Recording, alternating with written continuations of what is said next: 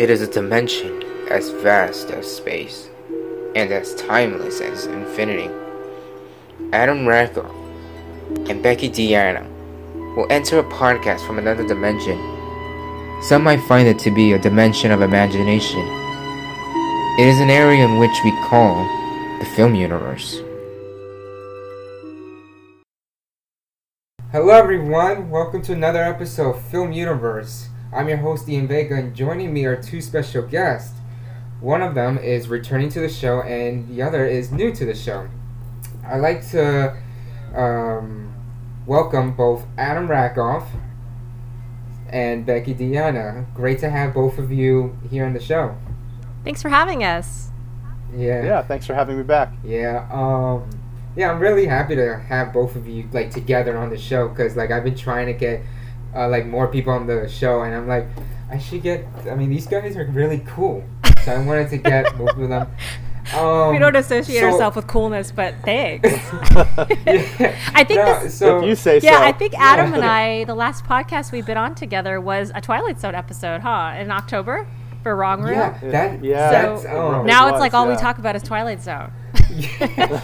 Yeah, because we can't help ourselves. Yeah, that's actually how I met Becky, because there was an episode of James's podcast, and I wanted to see it because it was like Twilight Zone, and before that episode, like I didn't have no knowledge of the Twilight Zone. I had references here and there, but like that episode actually got me into the show. So it was just like when I was listening to the podcast, I remember I sent Becky a message because you mentioned a book about the Twilight Zone, and I actually recently got it. So that's how I got it. I've actually met Adam through Twitter, because he was posting an event for Bill Clinton for his for the SVA Theater, mm-hmm, for Vengeance, which will be a topic me and Adam will one day cover on the show. But yeah, I'm happy to have both of you here. You're like, the two of you are like the most hardcore Twilight Zone fans I've ever met. Like, like I got into the show because of the two of you, and the show is like so long, but it's like so good because there's so many episodes per season. Yeah. And I was like, I gotta see the movie, and I was actually surprised about the movie, not because it was like short, it was like an hour and 45 minutes, but like to think like, okay, the Twilight Zone is about like multi-stories, and the fact that they would even pitch the idea of having a movie was really great. So before watching, I was like, okay, is it going to focus on one story, or is it going to be multiple? Mm-hmm. And thankfully, it was multiple, but it was really good, actually. So, yeah. So, what did you two think of the movie? Or, like, how did you... First of all, let's talk about, like, how did both of you get into the Twilight Zone? Like, what made you be like, you know what? Yeah, I should watch this show. Yeah. Well, I saw, it's funny, I saw the movie before I got into the TV series, I believe, because I saw the movie when I was 6 years old, opening night at the National Theater in Westwood, because my parents didn't really hire babysitters when I was a kid. They just pretty much took me to whatever they were doing, and they just were movie junkies, so they just took me to all their movies that they went and saw. So they took my sister and I to a bunch of films, so I saw probably a lot of movies earlier than I should have, but I think I turned out okay, so I'm a big fan of not censoring what kids see, although we'll see if that's really the case with my with my own daughter who's 4. I saw it opening night when I was 6 years old, and the opening prologue, which we can get into, with Albert Brooks and Dan Aykroyd, when he says, want to see something really scary, I freaked out, and I put my hands over my eyes, and I didn't know what I was going to see. And I think only later I actually saw what happened, because I think I saw it on home video later. But I think a few years later, there's just every Thanksgiving in California, there was a marathon of Twilight Zone episodes, and so I would always watch a marathon with my family, and then they always had reruns on TV, and so I just got hooked. My father's a huge science fiction fan, so I've been watching them since I was probably 7 or 8, just my whole life, and And Adam and I had talked before, but we were fans. And when we did the Wrong Reel episode, Jamie hadn't seen any. He had only seen like a handful up to that point. Really? So it was sort of fun for him to Adam and I picked our top 5 episodes, so that just to give him a basis of 10 to watch, and then also recommended others. And it was just fun to take a deep dive. And I'm sure there are a lot more people out there who are more hardcore Twilight Zone fans than me, or they're in the Twilight Zone right now. Yeah. But I've just been a fan since I was a kid, so yeah. Oh, wow. Yes, same here. I was instead of Thanksgiving, for us it was a New Year's Eve tradition to watch. It was WPIX Channel 11 that was broadcasting out of New York, that would show 24 hours nonstop Twilight Zone episodes. Whoa. This was in the kind of late 80s, early 90s, and I would stay up as late as I could. Usually we would be visiting with some family friends, so my friend who was my age would usually sleep in my room, and we would just kind of stay up all night.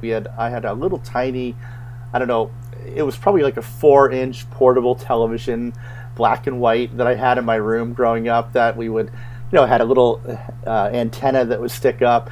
And I would sit watching these old black and white Twilight Zone episodes on this little tiny portable television until 3-4 in the morning, until we would fall asleep. That's hard. That's dedication right there. Yeah. And I was probably 11, 12, 13 or something in that time. That was probably the age range where I first started discovering them. But obviously, even with 24 hours nonstop, that's only a fraction of the total episodes that were produced and aired back in the 60s. These were just sort of the most popular or most famous episodes. So in a way it was nice, because I was getting to see the cream of the crop. I was getting to see the ones that had sort of withstood the test of time. But obviously as I got older, I would go back and revisit more of the episodes, the lesser known episodes.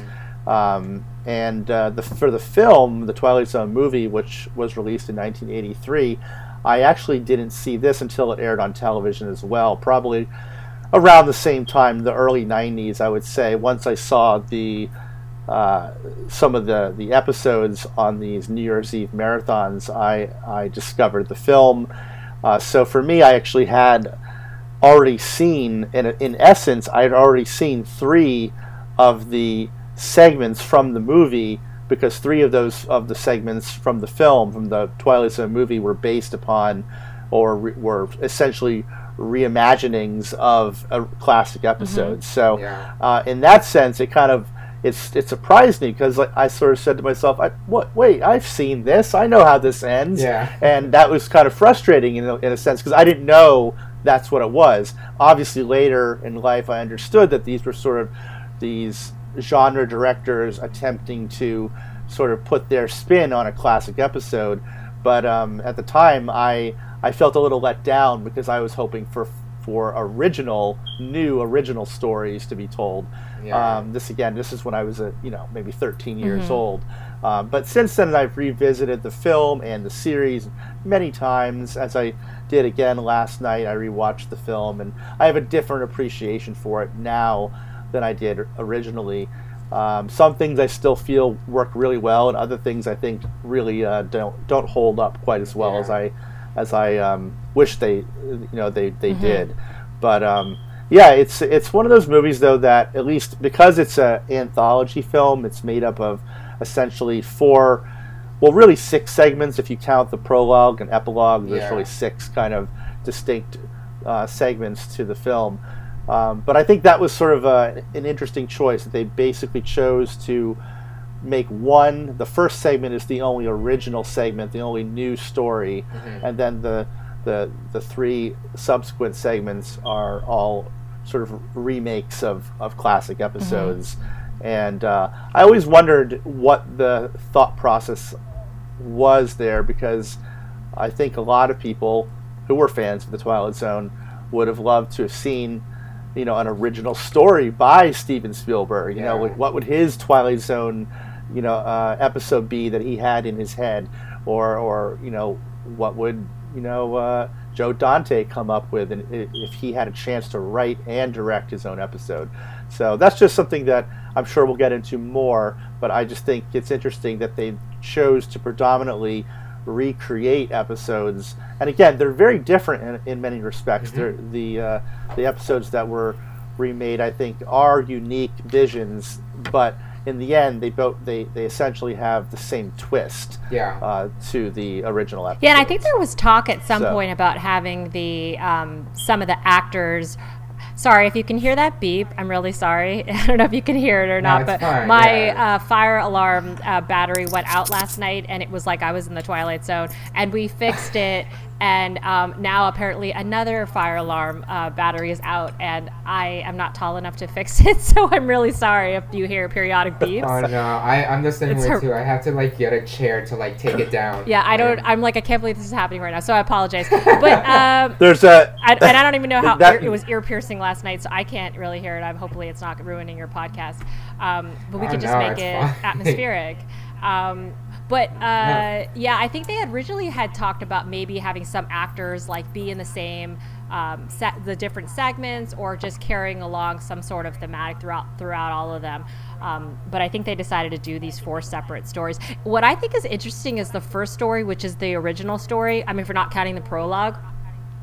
I feel like if it was shot, if this film, because of the helicopter accident and because of the deaths that happened in the beginning, I just feel like in this time, I feel like they may not have even showed that footage. I mean, not the footage where there's actually people die, but I just feel like maybe they would have shot a different story. I don't know if that's true or not, if they would. I've never even heard of it. Oh, you haven't? Oh. Like that story? No. Yeah. So, I mean, I don't know how to do. Should we talk about this, Adam? Yeah, go ahead. I mean, yeah, it's pretty relevant, I think, to the kind of, in a way, it's the first of two really tragic events that occurred surrounding Steven Spielberg produced movies in the early '90s. This was the first, and then of course, Poltergeist had. Oh yeah, Poltergeist. The tragic was the death of. One. So anyway, but yeah, Becky, if you want to. Share the tale. Well, essentially, so like the story of the film is it's called The Bigot. Well, it's Time Out, but originally it was titled The Bigot. They renamed it Time Out, but John Landis directed it, and it's essentially about a man who is he starts off going he got. Missed out on a promotion because somebody who was actually more experienced, you find out, got this promotion, but he was Jewish. So he goes to see his friends in a bar, and he's just really very racist, and some African Americans overhear him, and he's just so he ends up getting just walking out of the bar, and then he's in occupied France, and there are Nazis there, and so he's ended up being exposed to several racist area times in the history of the country. So Nazis Alabama, the Ku Klux Klan, and so originally how the segment ends is he gets on a train and being sent off to concentration camps, and then he looks out the window and he sees his friends coming out of the bar in the 50s or in the time that this was taking place, not in the 50s. I'm not sure when this kind of looked like it was during the 80s probably, like, So that's sort of how it ends, but originally how it ends is he gets redeemed,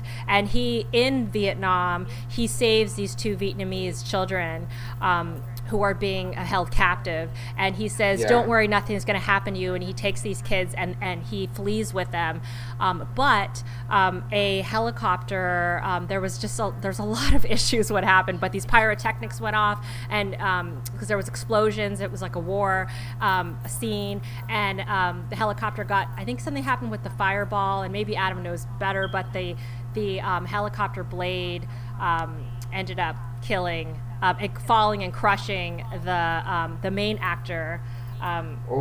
Vic Morrow, which I don't know why I'm just laughing, but it was just out of just horrificness. So Vic Morrow, the main character, died at filming this scene, and the two children who who were in the film, and the helicopter crushed them, and he and the little boy were decapitated, and the little girl was crushed by the helicopter. So there was all these. They were brought to court, and they were charged with manslaughter or whatever, and but it all came. I think that in the end, nobody got tried for it, but it was just a really horrific thing. And then they ended up just not shooting. I mean, obviously they took that part of the story out of it.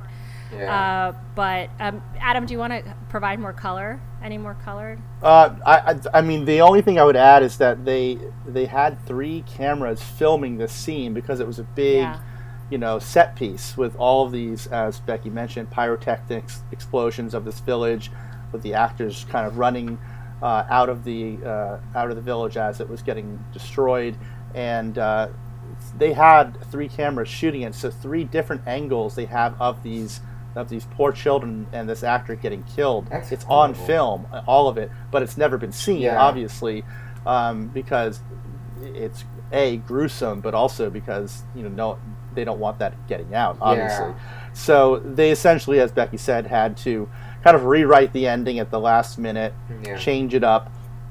It obviously was devastating, not just for those involved, but for the family members and everybody. Yeah. I think John Landis, it really was very difficult for him. It didn't even go to trial until I think 1987. So that's how many years he was dealing with this and kind of not knowing, kind of having the uncertainty of like what happened. The other big thing that the other, I guess, sort of controversial issue was that the 2 small children were there illegally at the time, and I think still today you can't have child actors working at nighttime without, and even if they were, I think they would have to have supervision from like a tutor and from some type of caregiver. Yeah, and so that was one issue.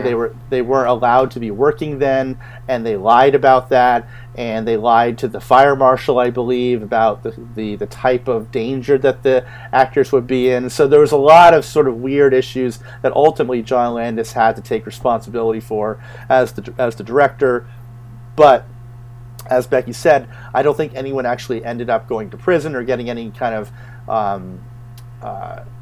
conviction. It was deemed that it was just a horrible accident. Yeah. Yes, mistakes were made. Yes, people should have communicated better. Yes, they broke some SAG rules, but in the end, it didn't cause the accident. It was just a tragic accident, and things like this do happen from time to time on sets. And they do everything possible to prevent them, but sometimes things are beyond their control. I think the main issue might have been winds at the time. Winds, and the helicopter was hovering too low to where the explosions were going, and they weren't communicating properly, so they set off 2 explosions at once, which sort of ignited a fireball and caused one of the rotors to sort of get damaged, and which then caused it to crash down into... The actors. Yeah, it's just a crazy story. But I mean, one good thing that came out of it was that there's just been all these safety laws and come out of filming on the set now, and there's people who are actually there and to make sure that there's the safety is as best as it can be. There's people whose whole job is to be on a set and make sure everyone's following the right protocols. And there are still accidents on sets that still happen today, but things are a lot tougher than they ever were because of that. And I think the parents of the kids, they did settle out of court for like an undisclosed amount for what happened to their kids. It's just really, really tragic. But I feel like if it happened now, they probably wouldn't even. I feel like they would have just filmed a different segment of that story and not shown part of it. Yeah, but I don't know. Maybe they wouldn't. They, it's actually very unfortunate that accidents do happen in films. I think the most recent one happened when they were creating the sequel for the new Deadpool movie. One of the actors was in a motorcycle accident and caused him to. He crashed into a building that they were going to shoot on, from what I've heard, and it just caused him to die, which was very unfortunate, but it does happen sometimes, and now it's just more strict, and it's actually good that, the film industry has more strictness to, making sure that everyone's safe, which is good, because back then, it would happen a lot, but it's actually really good, and I was not even aware that incident happened during the first like story that we see in the Twilight Zone besides and they changed the ending because of it. But yeah, and it's all I was just gonna say I don't think it really would have improved that segment that much that he would have been redeemed or not. Yeah, I think ultimately it's a pretty predictable segment. Like as soon as you see that he's a racist and a bigot and that he's transported to these other places, I feel like, I get it. You know, he's getting a taste of his own medicine. Crazy thing about it is that it's funny that you mention it, because when I was first watching the movie, I'm like, okay, we have a racist asshole in a bar, and as soon as he went to concentrated Occupied France. Yes, thank you. He was being tossed aside by Nazis, and I'm thinking, okay, the next one has to be KKK, and it happened. And throughout the whole story, I'm thinking, okay, he started off as a racist asshole, right? But he's gonna be redeemed for something. And it's funny that you mentioned that, because the original ending was supposed to be for him to be redeemed, but it had this type of pattern really throughout the segment of it's him facing his own medicine, having a taste of his own medicine of okay, you're gonna be a racist asshole, so we're gonna throw you into these segments where these events unfortunately happen to this certain group of people. So it was giving me a feel okay, this is a redemption story, but the ending was actually a good twist for me personally, because it made sense for him to go on a train and head into the concentration camp where his friends don't see him, and he's screaming, he's crying, he's got blood in his hands because he got shot. Yeah, but it was it made sense. And then I had to pause the movie and I had to think about it of what would have happened if he tried to have redeemed himself. I thought, okay, is he gonna go inside the bar and to the people who heard him being racist, is he gonna apologize or anything? But no, he just goes to the train and that's it while it rains. So really, it's actually surprising that the original ending was supposed to was for him to be redeemed. And since they cut it off due to the tragic incident, they went for this one where he doesn't get redeemed and he's just sent to the concentration camp. So it's kind of funny that my own thought of this is a redemption story was actually supposed to be the original ending for it. Yeah, it was an effective ending though. You're right. The him going off, it was definitely dark ending of him going and seeing his friends and not being able to say anything to them. It worked in the Twilight Zone. And in many respects, I found that this ending, the ending that was released, is a little more in sync with the tone of the original series, where a character would have a dark ending. It would have sort of he's forced to live the rest of his life in a concentration camp, because of the error of his ways. Whereas the redemption story, although it has a nice happier ending, that wasn't always the case with the episodes. Oftentimes the endings had a twist, but it was usually a dark twist. Yeah, I think a lot of my favorite episodes have the dark twists at the end. So I agree. That's the best thing about it, and a lot of filmmakers will probably agree on this, that having a twist ending is so good to have in a film, because a lot of people, the audience, would assume that these events are going to happen, but then when you take a left turn while you're pointing all the way to go straight, it's just it blows everyone off. So twist endings are actually good, and one of the twist endings that just came to my mind was an episode of Twilight Zone where we have the story of the woman going to the mall and then realizing that she's a mannequin. Oh, I love that one. That one caught me off guard. And actually, I remember when first watching the show, I would message Becky. I'm like, I got these amount of episodes right, because for me, I've always liked to be predictable on it. Okay, let's see if I get this right or if it's wrong. So I'm just that way really, but. That twist ending for the film though was actually really good. It's great. Yeah, it's interesting how the main character in that story, I mean, it dies so tragically. It's really sad. He's actually, interestingly enough, he's Jennifer Jason Leigh's father. Really? Which I never really knew until I did some research on this for this episode. I thought that was interesting. Yeah. But they were estranged. I think she was about 20 when this happened, and he was 53. Mm-hmm. So, but they weren't. I mean, he wasn't. She didn't really grow up him raising her. But it's really sad still. Yeah. Let me ask the both of you, what did you think of the opening of the film where we have the two people driving in the car and they're just blasting music together?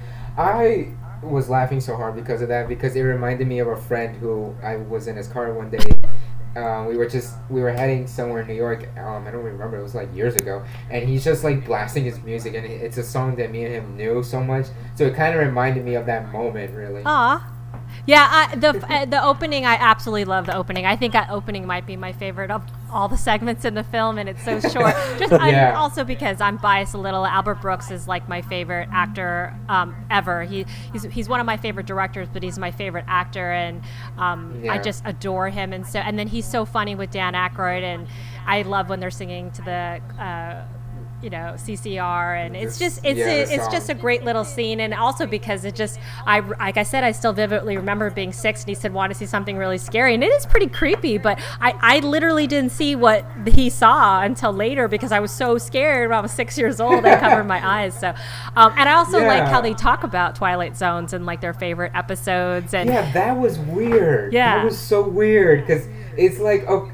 it's almost like when some films or TV shows, they're like, oh, like they say anything really, and they're like, oh, this reminds me of the episode of this, while they're in the show. And for a show to be like all like dark, twisted, and but also like, and the endings all like basically fuck you over. It's just like, it's kind of breaking the fourth wall, really. So it's just like, because when they mentioned Twilight Zone, I'm like, am I watching the right movie?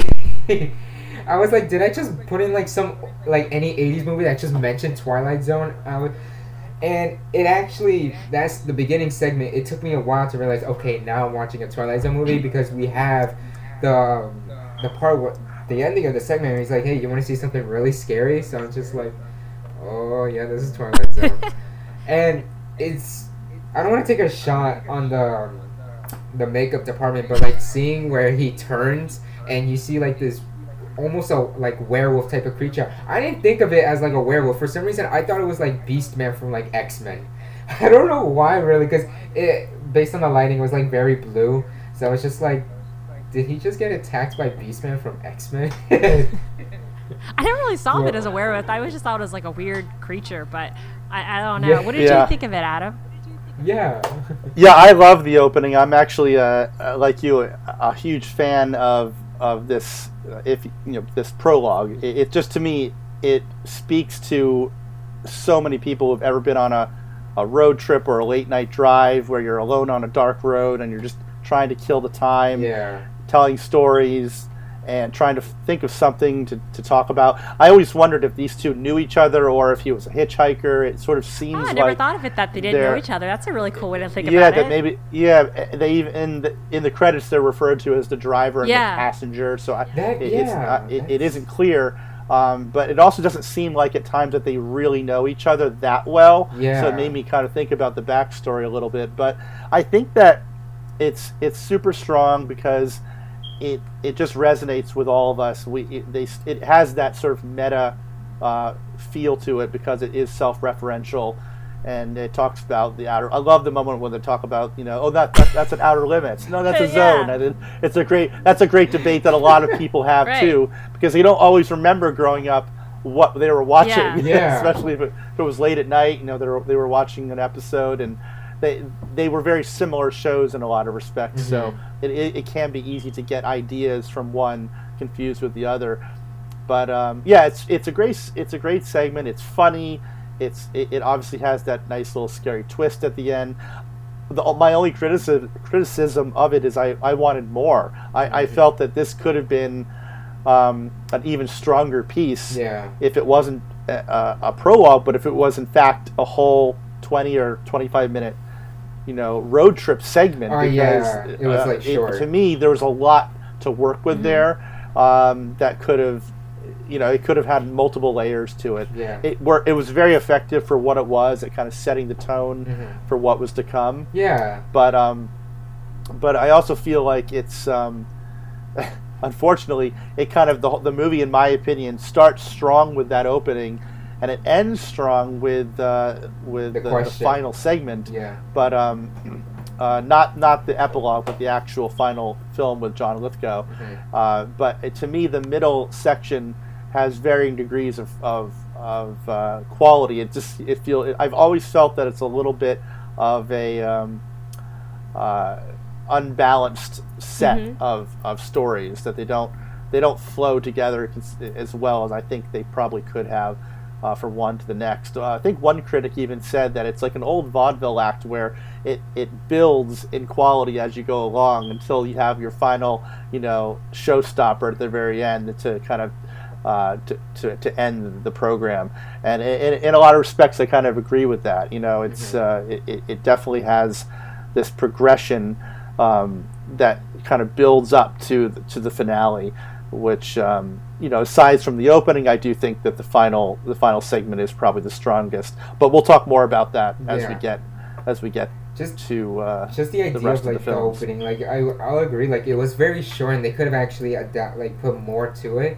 And they would have, if I was directing the opening, what I would have done is that I would have had the narrator who you always see in Twilight Zone, the one who basically oh, welcome to the Twilight Zone, have him be the hitchhiker, because the idea of him being the hitchhiker, you mentioned, Adam, that I didn't even think of actually, because when they said in the credits, driver and passenger, I didn't even think this guy could have been a hitchhiker, or they don't really know each other that much. So it seemed like they had such a natural rapport. I think that's why I just assumed they were buddies. Yeah, I thought they were friends too, pals, or people who work together, but just good friends. And the way how they, I think it's mostly how they communicate with each other, based on what they say to each other, and they're screaming together in songs, and also trying to give each other pop quizzes of oh, what's this intro song to this show, really? So also one thing is, when he turns the lights off and he's and just drives without saying anything, I feel if that was a stranger, I don't know if he would have done that to a stranger, or if I was the stranger, it was the passenger, and I didn't know this driver, I would be freaking out. This is not I feel something you would more do with somebody that you're friends with, put their life at risk, but in a funny way with the lights off, maybe not so a hitchhiker. But again, who knows how long they know. I like thinking that maybe they don't know each other. It's a fun twist that I never thought of before.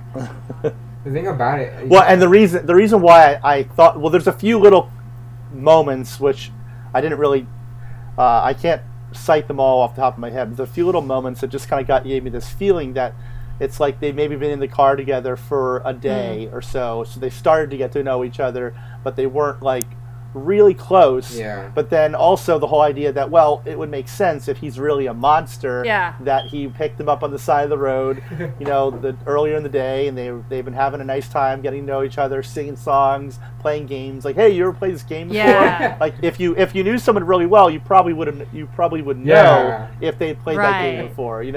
So it kind of made me. You're think, blowing my mind, Adam. Yeah. So perhaps this really was a monster all along. Would his friend that he knew for 20 years really? The kid he's playing with when he's growing up. Yeah, man. Yeah. So that was just my my interpretation. But that's what's great about movies, is that everyone kind of can pull something unique out of a story. Yeah. What's interesting also about that with that theory is the end, when he is a ambulance driver. Maybe that's what he does. He goes through and enters oh, now I'm an ambulance driver, and then before maybe I was this hitchhiker. Yeah, he's just that's what he goes through life doing. The Twilight Zone. He's just with that different identity. He could be the narrator who introduces the show. Maybe that's a new version of him, really, a new look, some Doctor Who type of style way. But no, yeah. Well, speaking of the narrator, of course, Rod Serling, who is the creator of the show, the show's creator. He wrote many episodes, and he is the original narrator, host of the show. He, of course, died very young in 1975, before this movie was even being thought about, but they were fortunate enough to get Burgess Meredith to do the opening narration. It's an iconic Burgess Meredith intro.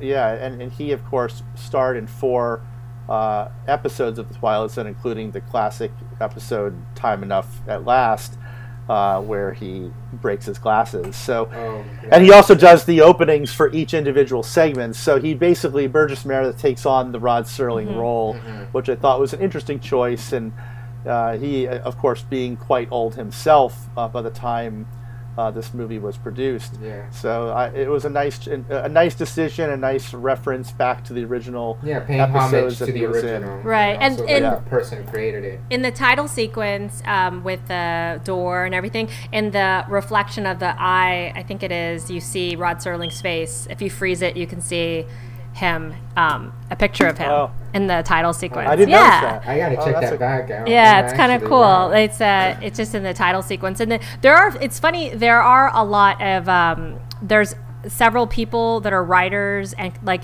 Richard Matheson came back, George Clayton, Jerry Goldsmith came back as a composer, people from like the original, and then there's a handful of cast members that were in original Twilight Zone episodes that were in some of the segments. A majority of them are actually in the It's a Good Life segment. Yeah. So that are from old Twilight Zone episodes, but I thought that was interesting that they did try to cast some people from the original series. It's cool. It's basically a Twilight Zone family reunion in a nutshell. And they did, just to sort of come full circle, they did, as a nice homage to Rod Serling, play the original audio opening at the very end of the film. It's the opening. And that opening actually changed every season, very slightly, but they played the original season one audio of Rod Serling, doing his Twilight Zone intro at the very end of the film. So there were some nice little moments like that, and I believe his wife also was a creative consultant on the film, who was still alive in 1983. So they had had, and I'm sure she, living with Mr. Serling all those years, had plenty of insight into what Rod liked and didn't like, and so hopefully she was able to sort of lend some creative input, because I think it's always hard after a creator of a show dies, whether it's Gene Roddenberry with Star Trek or Rod Serling with Twilight Zone. It's always hard to pick up the torch and carry on and do it in an original way, but also do it in a way that feels like you're respecting the source material as much as possible. Yeah, that's always a huge responsibility actually, and it, like now it's much harder because people will point out creative differences of like from the past to like this new person who pick up the torch, like you said, and try to in a way like try to bring out the tradition of the original, but also like adding some new things to it to give it an identity of like a new version of it, which is. It's hard, really, and it happens to a lot of people in the film industry, regardless of film, TV show, anybody, and because you want to capture it, and unfortunately people will do like a comparison of like, you're not this person, or you'll never be this type of person, because this person had this different level of imagination that you can't reach up for. So it's a really hard thing to actually do, especially when it's based on a show or a movie that is so iconic or has a huge fan base.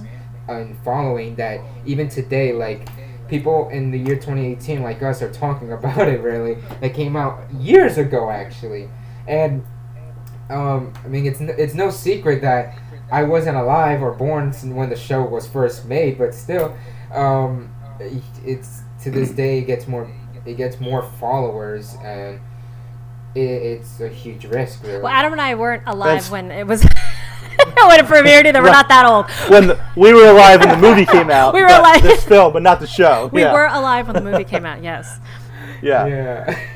I did not go to see it in the theater, though. I was probably 5 years old, so my parents probably wouldn't have taken... My parents didn't take us to the movies that often. Unfortunately, I discovered film a little bit later because it was something that I sort of had a passion for. I kind of developed on my own this passion for film, and would start to go to as many films as I could. But most of my film going, really, when I was a kid, was first and foremost on broadcast television. It was sort of what was being shown was what I was experiencing for the first time. And then, of course, when we got our first VCR, I would start renting every movie I could rent. That was PG or PG-13, and. But one thing that's interesting that I just realized is that June 24th of this year, just a few months from now, is actually the 35th anniversary of Twilight Zone. Oh, the wow. Movie. So wow. This is sort of a 35th anniversary. You should just like not release this episode till June 24th. I know. Yeah, it's just right in my mind, Becky. Just got me right in my mind. I was just thinking that. Well, no, yeah, that's, wow, that's actually amazing. I didn't even know it was going to be the 30th anniversary. 35th. Oh, 35th. Shit. Yeah. Even, yeah, so you can figure out my age based on what I said earlier in the episode. Oh, sorry. No, I'm just kidding. I have no qualms about how old I am. I mean, I just turned 21, so really, I'm just too young for it, really. But no, yeah, Adam, I feel you, man, because for me, when getting into the film industry, like, one film got me into it, which was the 1954 Godzilla movie, and... I've even to this day I still have like VHS tapes of like all the movies that got me into it. To this day I've tried to watch the latest movies. Actually, like for me, I would like to get a movie recommendation because I'm always asking other filmmakers from both my college and from SVA to like recommend it some to me. And like for some episodes of like Wrong Reel, I see like, okay, I've never heard of this movie, but I'm gonna check it out. So it was just like. That's how I mostly get my movies. But anyway, I like to move on to another discussion. We're actually going to cover like the majority of the story. So we basically got the intro, the first story. Let's talk about the second story, which was the, I believe it was the old, kick the can. Yeah, that to me that was the most honest one. Not because it was so kind and sweet and innocent in a sense. But it's for a Twilight Zone episode, I just had to think. There had to be some message messed up about it, because usually all the episodes or the past segments, they were all fucked up. But this one, it's just like, huh? Because in a sense, it's like, it's almost like you're watching this horror movie, and it's just so gruesome. Like, let's take, for example, you're watching, like, I don't know, Friday the 13th, and you just see all this blood, gore, and then you cut to a shot of, like, I don't know, like puppies and cats, and you're just like, you're just like one of these things don't match the other. Like what? Yeah, this was Steven Spielberg's entry into the film. I mean, he produced the entire film, but this was the film. This is the segment he directed, which was also based on an original episode, also entitled "Kick the Can." It has a lot of Spielbergian elements to it. It is very sweet. I actually am not a huge fan of it, though. I think it's one of Spielberg's weaker directing efforts that he's done, and I'm a huge Spielberg fan. I love most of his work. But every now and then, he kind of does something like this to me that just it didn't work for me. It didn't quite... to me, it feels more like it belongs in... his series that he created a few years later called Amazing Stories. To me, it had more of that element, sort of like this amazing, fantastical tale of old people that discover what it means to be to live a life one time, and that your life you only have one shot, but make it count, kind of thing. And I feel like that this episode, of course, again, he didn't write it. It's based on a classic episode. So he was really just kind of trying to put his visual style and his sort of his personal take on it. But it reminds me a lot of films that came out later by his contemporaries, like the movie Cocoon borrows some of the elements from this.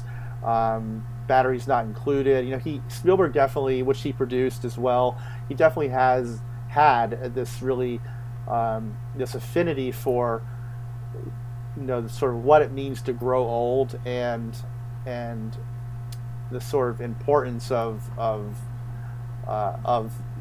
sort of our older generation. I think something that he always tries to, it's a theme that he sometimes tries to revisit in his films. So I think there's like I said, I think there's a lot of Spielberg in it, but it doesn't quite give you that sort of magical Spielbergian feeling that a lot of his films like E.T. do. It doesn't give you chills, doesn't make you feel something amazing. It's pretty obvious to me, at least, that once you sort of meet the Scatman Crothers character and hear the things that he's saying, that he's gonna take these people on sort of a magical night, and they're gonna realize. To me, it just feels a little bit obvious where it's going to go. Again, not this is also knowing the original story.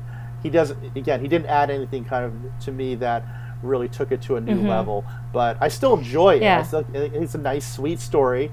I just think of the segments in this film, it's probably the weakest. In my opinion. So I am in the minority in this, and I know that a lot of people think this is the weakest entry, and it could be because I don't remember loving it when I was younger, but rewatching it last week, I cried at the end of the sequence, and I just think it was really poignant, and I just think maybe it has to do with just aging and, you know, having just growing up a little. But the original, I feel like the next three segments, Kick the Can and It's a Good Life and Nightmare at 20,000 Feet, I feel like all of those, the original episodes are better than these segments, which, I mean, they're so classic, these episodes, so I don't know if they could achieve. They do things different. I really love the original Kick the Can episode. I think it's really magical. And this sequence I like. It's not as good as the classic TV episode, but they do different things. And what I love about the classic TV episode is they really talk, their whole thing about aging, and one of the big themes is that all the amazing, wonderful things that happen in life are the main character sort of sees them as magic. And I love that. Like, he talks about the first time he kisses his wife and when his son was born and friendship, and that's all sort of magic, and that how he wants to recapture that magic and tries to get the other people in the home to kick the can to recapture the magic of like what it was like to be young, and it's all about attitude. And I think that's just such a beautiful sentiment.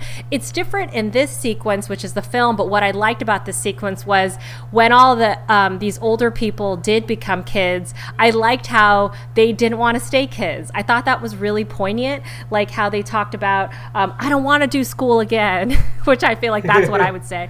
But like that, what really thing that got me was how one person said, I don't want to lose all the people that I loved again. That's just so, I mean, I think that's something that comes with old age. When you know when you're going to get older, you're going to start to lose all the people around you, and thinking about actually going through that and not wanting to have that happen again. I thought that was really interesting, and it's not something they did in the original episode, but the end of the episode when that one older person does stay young, and there's like sort of a stodgy person in this film sequence who doesn't believe, like, you guys should just capture being old, and then when he sees that everybody can be young again, he starts to cry, and he's like, take me with you, and he realizes that he could be young.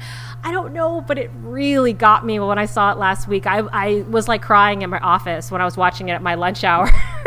So I don't know. I think it just has to do with like when you see it in your period of your life. But I definitely think people do see this as the weakest sequence. I actually see it. It's one of my favorite sequences of the film now. I think it maybe just because I've seen it again. I really like it. I think I totally get why people won't see it as the strongest one, but it's something that just it moved me. Well, I think I'll tell you why the main issue I had with it is not the idea. I really love I love all the things that you just said. I love all of that about it. I love the idea. I just think that the film itself didn't have time to develop these elderly characters in a way that you really cared for them, got to know who they were when they were younger. Like, they really only took 10 minutes to sort of have them each tell a little story about what they used to like to do or who they were when they were younger. And I think a longer film, you know, like I mentioned, films like Cocoon or Batteries Not Included, which came out in the mid to late 80s. Now, you had time to really get to know those elderly characters, really get and feel for them as people and understand what they did in their lives.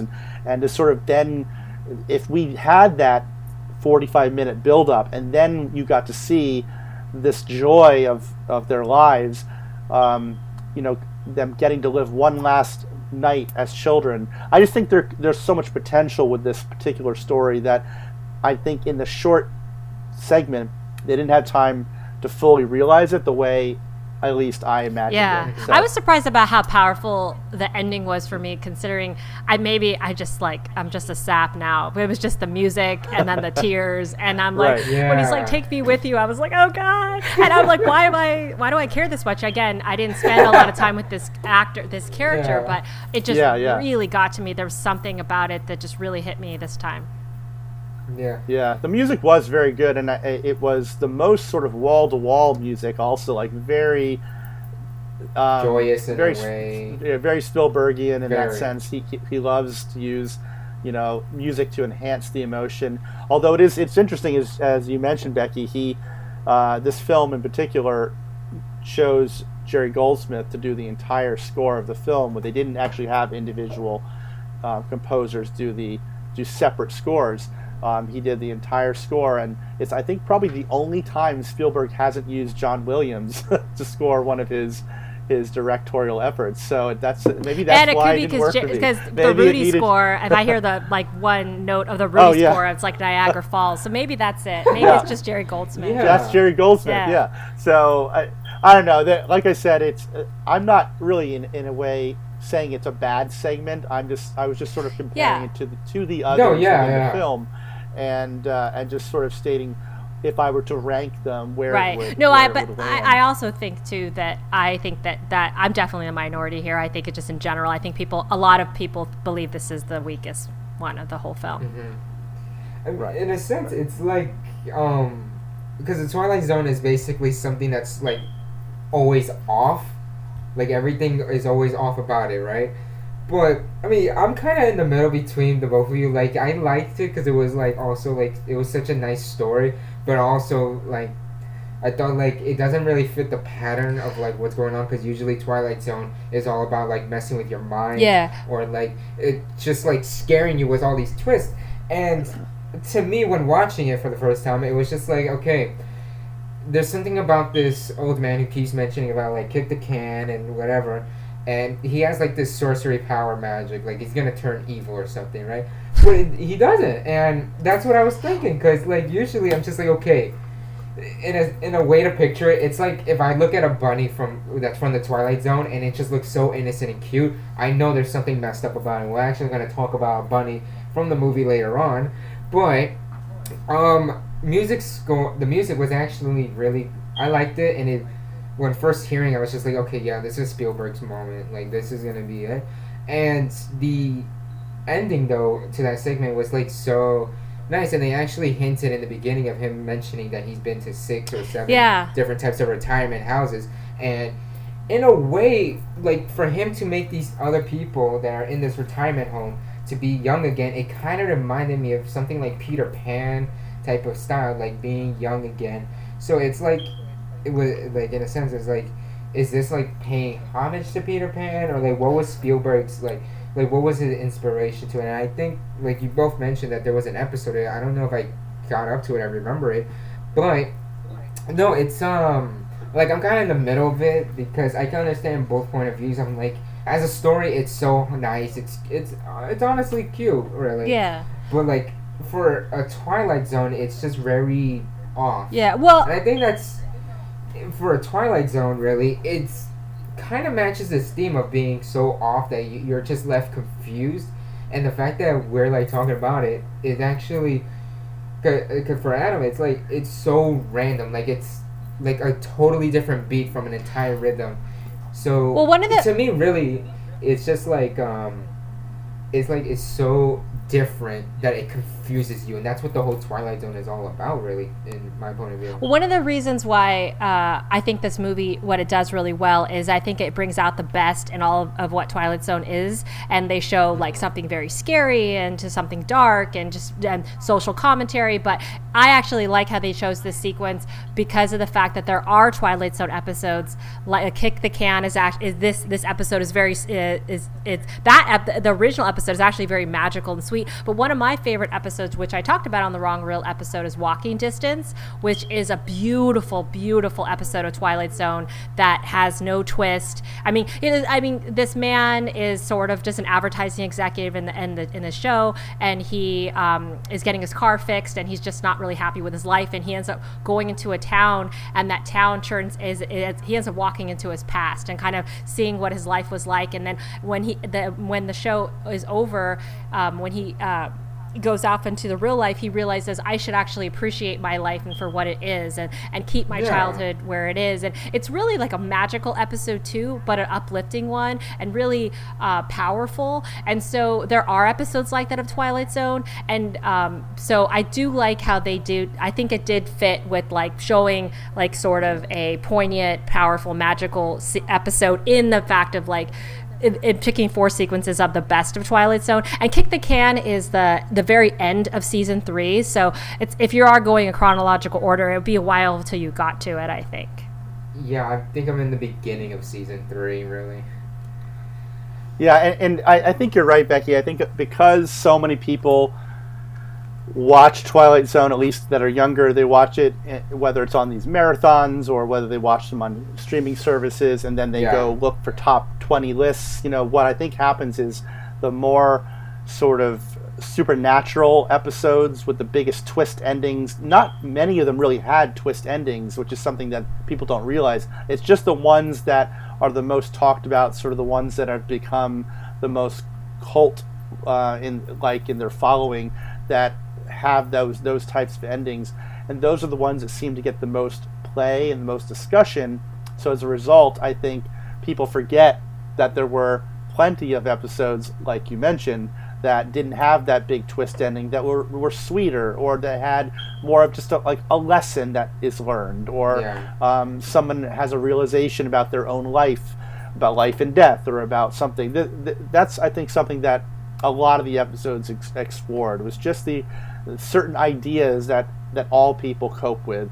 And obviously older people wanting to be young again is something that almost everybody has thought about at some point in their life. Mm-hmm. But I think I do like that idea that you only live once, and so appreciating the life that you did live and the moment that you're in now is really what life is mm-hmm. all about, you know, and not dwelling on the past, not wanting to constantly relive the past, and not being afraid of the future, because then in what happens is you stop living in the present. You know, you stop appreciating the moment you have now if you're always worried about the past or the future. So I think that's Spielberg in a nutshell. He has a very positive and message that he wants to obviously give his viewers in most of his films, and it sort of reflects, I think, his own outlook and his own point of view. And that's something that at least you can say for Spielberg, is he's truly an auteur in that sense. You can almost always see a movie and know it's a Spielberg movie, and whether you love it or not, it's almost always mm-hmm. it almost always has his sort of his trademark in it. And you know, I mentioned that he didn't have John Williams do the score, but he did have his longtime editor Michael Kahn do the editing. So it was assembled by his team of people that he usually works with, and his sort of trusted group of people. I'm not sure, I can't recall who he used as a cinematographer, but that was one of the elements that I didn't love. I didn't love the cinematography in it, and that might have been one thing that took me out of it a little bit. I thought it was a little, I don't know, just a little blown out, mm-hmm. a little too... I think he was trying to create this kind of warm sense, this kind of warm, a lot of oranges and yellows. Yeah, the coloring, the lighting gave it a warm sense in it. So I could see that, actually. There was like a lot of orange and brown and a little bit of red mm-hmm. to like give it warmth.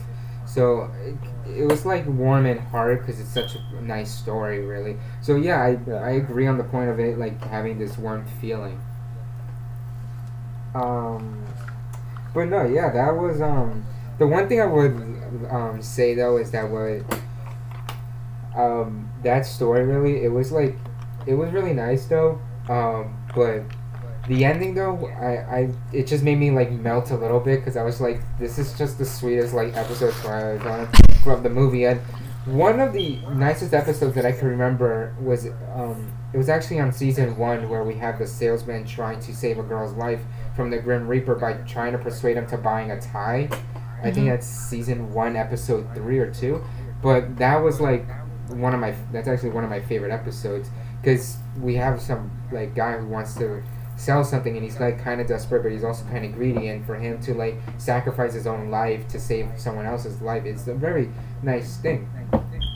But yeah, Twilight Zone, it might be all messed up with like a lot of twist endings. I mean, you have episodes about people trying to survive the apocalypse and their glasses breaks, and we have like plastic surgery of like them not looking like the other people, and they think they're a freak when really they look like a normal person. So for a show to have like all these twist episodes and twist endings, for it to have like sweet episodes or like but still have a twist ending to it that works well for the tone, it's actually really great. So and I agree with the point, like for a show to be so dark, it and for a lot of the young audience, including myself, for them to see the show and then to like think like all the episodes are gonna be like dark and twisted, and even though there are some good ones here and there, this segment of like the film is just like it catches some people off guard, even myself, because I forgot of like, oh yeah, there's sweet episodes of Twilight Zone. Because when you're watching the two ones that happened before, you're thinking, okay, all the stories are going to be dark and twisted and just downright scary, like the next one we'll talk about. But it's just like you forget that there's still an innocent side to the Twilight Zone, as crazy as may sound. So no, you're right, and I think later on there would be a number of anthology shows which did focus more on the horror elements. I mean, you had Tales from the Crypt and on HBO, so there were a lot of attempts, I think, for sort of copycat anthology shows that came along later on that sort of stuck to all scary, all gory type of episodes. But again, I think because Spielberg spearheaded this project and produced it, knowing Spielberg for who he is, he didn't want it to be a pure horror fest. He wanted it to be sort of a collection of the different tones that the entire series had to offer. So he chose this one, and but I think that the next one is one of my favorite original episodes. It's my favorite. Let's go straight to it. So the next story, which was my favorite one, honestly, because that one was just like it's considered one of the most iconic moments of it because of a certain scene of that segment, and it's about the little boy that's that little kid who has the most bizarrest, craziest imagination that can turn anything real, but it is so fucked up, really.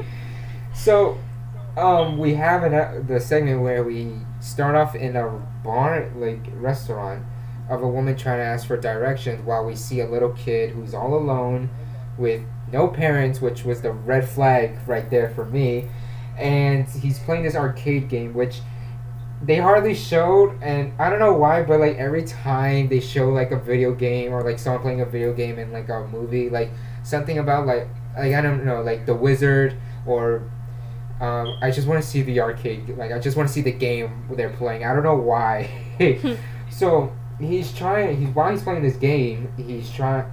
People who are also there are trying to watch a boxing match, but this kid is basically butthurt the fact that he keeps trying to slam the arcade game, and it keeps messing the reception of the TV. So these two guys just like unplug it, and this woman's basically pissed off about it. She drives off, and I know it's gonna sound very cruel, but I couldn't help myself. But I laughed so hard. I had to pause the movie. I laughed so hard when the kid got bumped while he's on a bike, he gets hit by the car. I don't know why. I was just laughing so hard because it looked like, I mean, yeah, it's from the 80s, but to me, it just looked like a ragdoll was on a bike and it just got hit so hard.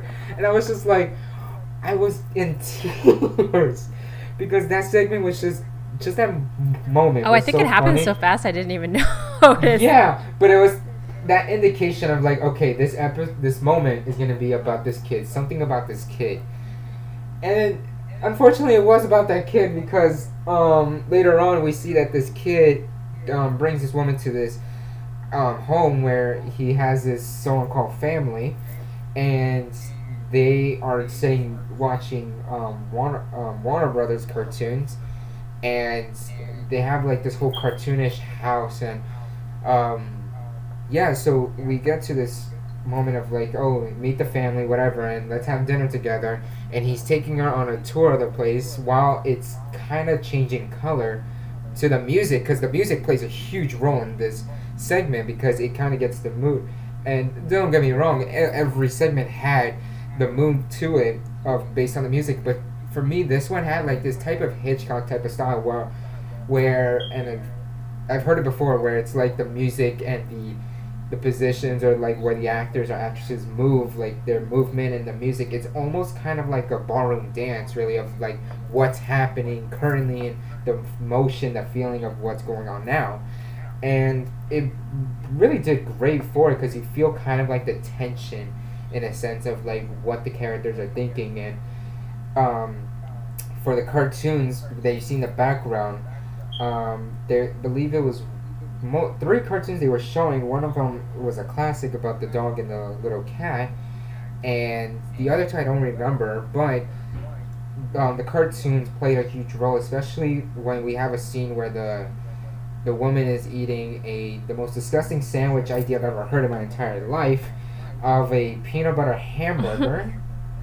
And I'm so glad I'm vegan that I don't have to even think of trying that, but if you kind of look in, like, right next to her, you see the TV, and you see a cartoon character eating something, and he's just, like, tasting it, but he has, like, this scrunched-up face of disgust, so it's like the cartoon behind her is also, like, giving out, like, what is she feeling or thinking without her having that much emotion shown facially, but also, like, without words, so it's, like, it does it for her, so we get the sense of what the character is feeling. And then we have like this kid who shows, like, we see I'm like all over the place for it, but we see a person who's like on a wheelchair all alone in the most dark room ever. Kind of reminded me of my cousin, but we see her without no mouth. And for some reason I thought of a video game called I Can't Scream, I Have No Mouth, I Must Scream. And it's like she has no mouth, her eyes are all open, so it's just like, okay. So, we see that, and also, like, this kid has, like, these supernatural powers of, like, his imagination going to real, and it's like a twisted version of Law of Attraction, but this kid takes it to a whole new level, because he's basically, like, the son of Satan. Like, this kid is just so twisted, and I don't know why that, like, you can have an adult slasher horror killer, right? And people be like, okay, that's scary, but when you have a little kid who's, like, who looks so innocent, like he just is, like, was in preschool, whatever, and he just has this evil power. That's more scarier than a full-grown Jason Voorhees. Mm-hmm. So this kid was like, hey, so we're gonna do a magic show, and we get to like the most, I think it's the most memorable moment of the entire film, of like when people think of the Twilight Zone movie, they think of this one specific scene where we have this gigantic rabbit, like, berserk coming out of a magic hat. And I, please, if you do know the answer to it, like, who did the model of, like, that creature? I don't know if it was animatronic or like animation, but if it, I mean, for the 80s, I'm not sure. But yeah, this kid has some twisted powers, and the ending's just pretty weird. But let me tell me, what did you think of this? Whatever that story was. What did you get to think? Well, I mean, the story's based on It's a Good Life. Have you seen it sounds like you may have not seen the original episode, It's a Good Life. It was one of my... We talked about it. It's actually season 3 again. It's season 3, episode 8 of the original series, and it's about a kid that's a 6-year-old kid who's a monster. And that episode is one of the best episodes, and one of my favorite episodes ever of the series. It's really dark, very twisted, about this kid who can... his family, and really he wishes the whole town, he lives in a town, and everybody in surrounding towns are no longer there. It's just his town and the whole world. He wished everybody away, and if they don't do what he can hear all their thoughts, which I don't know. This was different because this kid couldn't hear their thoughts, but this kid in the TV show could hear their thoughts. So you always had to be thinking good things, and if you didn't, he could send you to the cornfield, and it was really twisted. and dark. This is what this is based on. The scene where they show the girl without the mouth is the most frightening image I've ever seen in cinema, and I remember it scared me so much when I was a kid, and it still is really visceral image. It's, I think, because her eyes are moving so back and forth, and it's just surprising when the camera pans down and she has no mouth. So that was very scary, but I thought this sequence was great, and I'm not actually sure, Adam might know about the special effects, but the bunny obviously is very scary. I like how they have a lot of nods in this segment to old Twilight Zone episodes, like the woman that played his mom and his dad are from past Twilight Zone episodes. And Bill Mumy, who played the little boy, the 6-year-old boy in the original episode, the monster, he's in the bar scene, I believe, is that in the bar scene when the woman is asking for directions. There's just a lot of fun trivia in this episode. Like, I like how in the beginning of the episode, she's saying that where she's from and where she's going. She says she's going to Willoughby and that she's from Homewood. And Homewood is from Walking Distance, that episode that I told you, which is one of my favorite episodes, where that man walks into this town of his childhood. So she's saying that she's going there. That's where she's trying to find directions to. And she's from Willoughby, which is from an episode called The Stop at Willoughby, which is really Willoughby ends up being a funeral home. It's a very scary, crazy episode. But I like that. And I also like how she opens the door. At one point, there was a big eye. That eye is from the opening title sequence of Outer Limits, which I know Adam and I are both big fans of that TV series. But I just think this episode is, this segment is really well done. It's creepy with the peanut butter hamburgers and the ice cream and and Nancy Cartwright, isn't she his sister, Adam? Which is kind of crazy. The woman that plays Bart Simpson is his sister in this segment. So just a bunch of fun trivia on its own, but I just think it's the creepiest segment. It's so well done. It is very different from the original classic TV show, which is nice because it's different. It's less, I think, terrifying, but it's also and then there's actually kind of a happy ending at the end, which is there's not a happy ending at the end of the classic TV show. It's actually really terrifying ending of the classic episode. You should definitely seek it out, Ian, if you hadn't seen it, because it is extraordinary. It's been a while. Episode of television. It's been a while since I really enjoyed it. What do you think, Adam? Yeah, I think it's a great segment. One of the stronger ones. I also agree that the original episode is better, but again, it's oftentimes very hard to separate two things once you've seen the original. But Joe Dante, who at this point had only done, I think, really one big film. He had done a werewolf movie called The Howling, which is a pretty good werewolf film. But he would go on after this to work on a number of films that Spielberg would produce, including Gremlins and numerous other films. He was a really good kind of genre director. He did a lot of work in the 80s and early 90s. The visual effects were done by the great Rob Button. He did the creature effects, and you've seen his work on everything from he did makeup for the original Star Wars. He worked on RoboCop. He worked on Total Recall. He worked on The Thing. So yeah, he's been around and been working on makeup effects and model effects and that type of prop monster special effects for a long time. And so he obviously created the demon bunny that you were referencing earlier, and I think that it's a really great self-contained little story. It's a little more visually twisted than the original episode. I think it's more disturbing to watch, whereas the original episode, I think, is more sort of disturbing to think about. Yeah, it's more psychologically terrifying. More psychologically disturbing, because it makes you imagine, what would I be like if I was in this home with this boy who could read your thoughts and would kill you in a second or transport you out to, what do they call it, the cornfield? The cornfield, yeah. So there were all types of things that the original episode, I think, just sort of did to you psychologically, whereas this one, I think, took a more visual approach, again, because I think Joe Dante is a visual director, and he likes to use those tools. Whereas, you know, in this film, he's watching, as you mentioned, cartoons and all the televisions in every room. It's essentially like what any little boy, like, if he could have whatever he wanted, what would he want? And where? And he eats junk food, he watches cartoons all day. He thinks this is the greatest way to live, and he thinks that anybody, including his family, would want to live the same life that he does. And why wouldn't they? It's great. You don't have to do any work. You just have, you can sit around watching cartoons all day. That's amazing.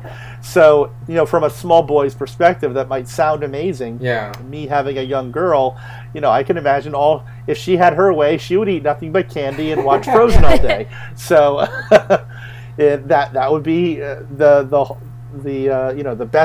best world she could live in. So. It, again, as you get older, obviously, you need purpose, you need work, you need things to drive you, and I think that's what this film, this segment, does nicely, is it adds this school teacher character named, played by Captain Quinlan, who is essentially going to, you know, tutor him in how to control his powers, and for some reason, he seems to sort of respect her and want her to like him. And that's important because obviously the people that he's brought to this house up until this point, he really is just using as like puppets. He wants them there, he wants company, but he really is controlling them all. So the addition of this new character, this woman, you know, it seems that she somehow is going to sort of be his guardian and teach him and learn with him what his powers can do, what are the limits, how to control them, how to use them for good, you know, and only when necessary. Perhaps that's sort of the you know, and I always thought that this had a really a sweet ending as well, as they drive off into the sunset. Flowers kind of grow in the wake of the car driving away, and I think that obviously she's showing that the little boy. For the first time, he's found somebody that actually cares about him, and that's sort of what he really wanted. Yeah. He wanted somebody more than anything that would want to be there with him and of her own free will, and somebody that wanted to, you know, take care of him. Yeah, because these people around him are just telling him what he wants to hear because they don't want to get hurt. Exactly. Like when she says, "Oh, you eat like this all the time," and he's like, "Well, no one told me. Well, should I not be eating like this all the time?" And maybe that's something that he heard from his real parents years ago when he was younger. And, well, I mean, it sounds like he did something to his parents. So he is a monster, and he does monster things. Like he sends the woman, Nancy Cartwright, into the cartoon. But I think that maybe he's getting old enough where he realizes that he wants more, that he wants a parental figure and love and someone who really cares about him. So it is interesting ending. It's also funny, too, like in the house is a replica of the house in that cartoon that he's watching at the beginning of Mouse Wreckers. Yeah. So it is like you think about it, like he's looking at things that he wants to have. Oh, I love to live in this house, and that's the house that he creates for them to live in. There's just a lot of layers to this story, some terrifying ones and some like, you know, really profound ones, and it's really fascinating sequence of the film, a segment of the film, and I really, really enjoyed it. It's I think it's my favorite, other than the prologue. Yeah. But no, I didn't even know there was an episode Twilight Zone. Like I had to check like what episode was I on, because I thought it was in the beginning of season 3, and it turns out I'm actually on like season 2, episode 10.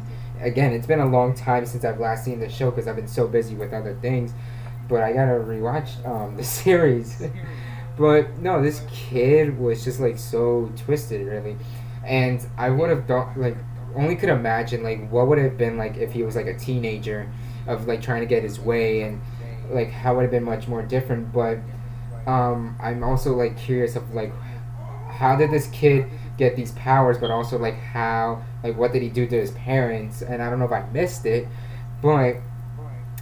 This kid is like, anything he creates, it just happens. And the ending though was like very surprising for me, because he realizes that this woman is not afraid of him because of these powers that he has, but also wants to help him, like be his mentor. Like, I thought to myself, what are they gonna do together now that she's discovered that he has these powers, but also like what would they be capable of doing, and like would she use him for like evil doing or like good stuff? Like what would happen really? So it's just like I have this imagination of like what would happen beyond their story, like after the curtains go down, like what's gonna happen more for them really. I think that they tried to set it up, and they established her as a school teacher, changing jobs, trying to to find some new purpose in her life. And I think the idea that they were trying to project was that she, being a teacher of small children, would know how to sort of tame him and teach him how to control and only use his powers under very specific circumstances, and that in the end that maybe she would become a surrogate mother to him, and she, who has no family, would have a son, and they would learn to love each other and take care of each other. And that was my always my impression. I also don't see him really as a monster in this as much as I did in the original episode. I see him as probably someone who was born with these abilities, doesn't understand why he can do them, he doesn't understand how to control them, he just thinks this is normal. If you could just do something by default, it would be normal to you. And if no one ever told you, I mean, kids say all the time, they yell at their parents, "I hate you, I wish you were dead." Well, if he said that and they just disappeared, does that make him a monster? No, yeah. He isn't. Yeah, he's not a kid. He's not really a monster. He just wished them away because he could. He didn't know he could do it. It wasn't something that he was really in control of. So I just always thought that he was somebody that, again, needed guidance, needed somebody that understood what he was going through, and he never had that. And as you said, he had people around him that were so terrified of him that they would yes him to death and wouldn't actually do anything to care for him or help him, because they didn't want anything bad to happen to them. So that's just my perspective on it. Yeah. It's probably, to me, the second, aside from the opening, the second best segment in the film. I'm a personal fan of the final segment. I love the original episode. It's one of my favorite. Terror at 20,000 Feet with William Shatner. This segment is, to me, just such a terrifying and perfect original episode. Yeah. And it is by far probably on one of the most well-known original episodes. It's been spoofed on everything from The Simpsons to I mean, you name it. It's so become part of sort of the zeitgeist of American cinema that even people that haven't really heard of The Twilight Zone sort of know about this episode. They know images from it about this sort of creature or gremlin on the wing of a plane terrorizing a passenger. And of course, John Lithgow, the great John Lithgow, plays the lead in this episode, taking over the part from William Shatner. I think John Lithgow did an incredible job. Oh my gosh, but it's hard to compare because William Shatner did an amazing job as well. And they are very different. This is another example where there are a lot of changes. The basic premise is intact, but John Lithgow doesn't have a wife in this one. I always like the dynamic of William Shatner with his wife, and them, the conversations that they would have in between the sightings of the creature on the wing. This one was directed by George Miller, who of course did the Mad Max films up until that point. He would later go on to make movies like Babe. But yeah, this is just one of my favorite sort of cinematic stories.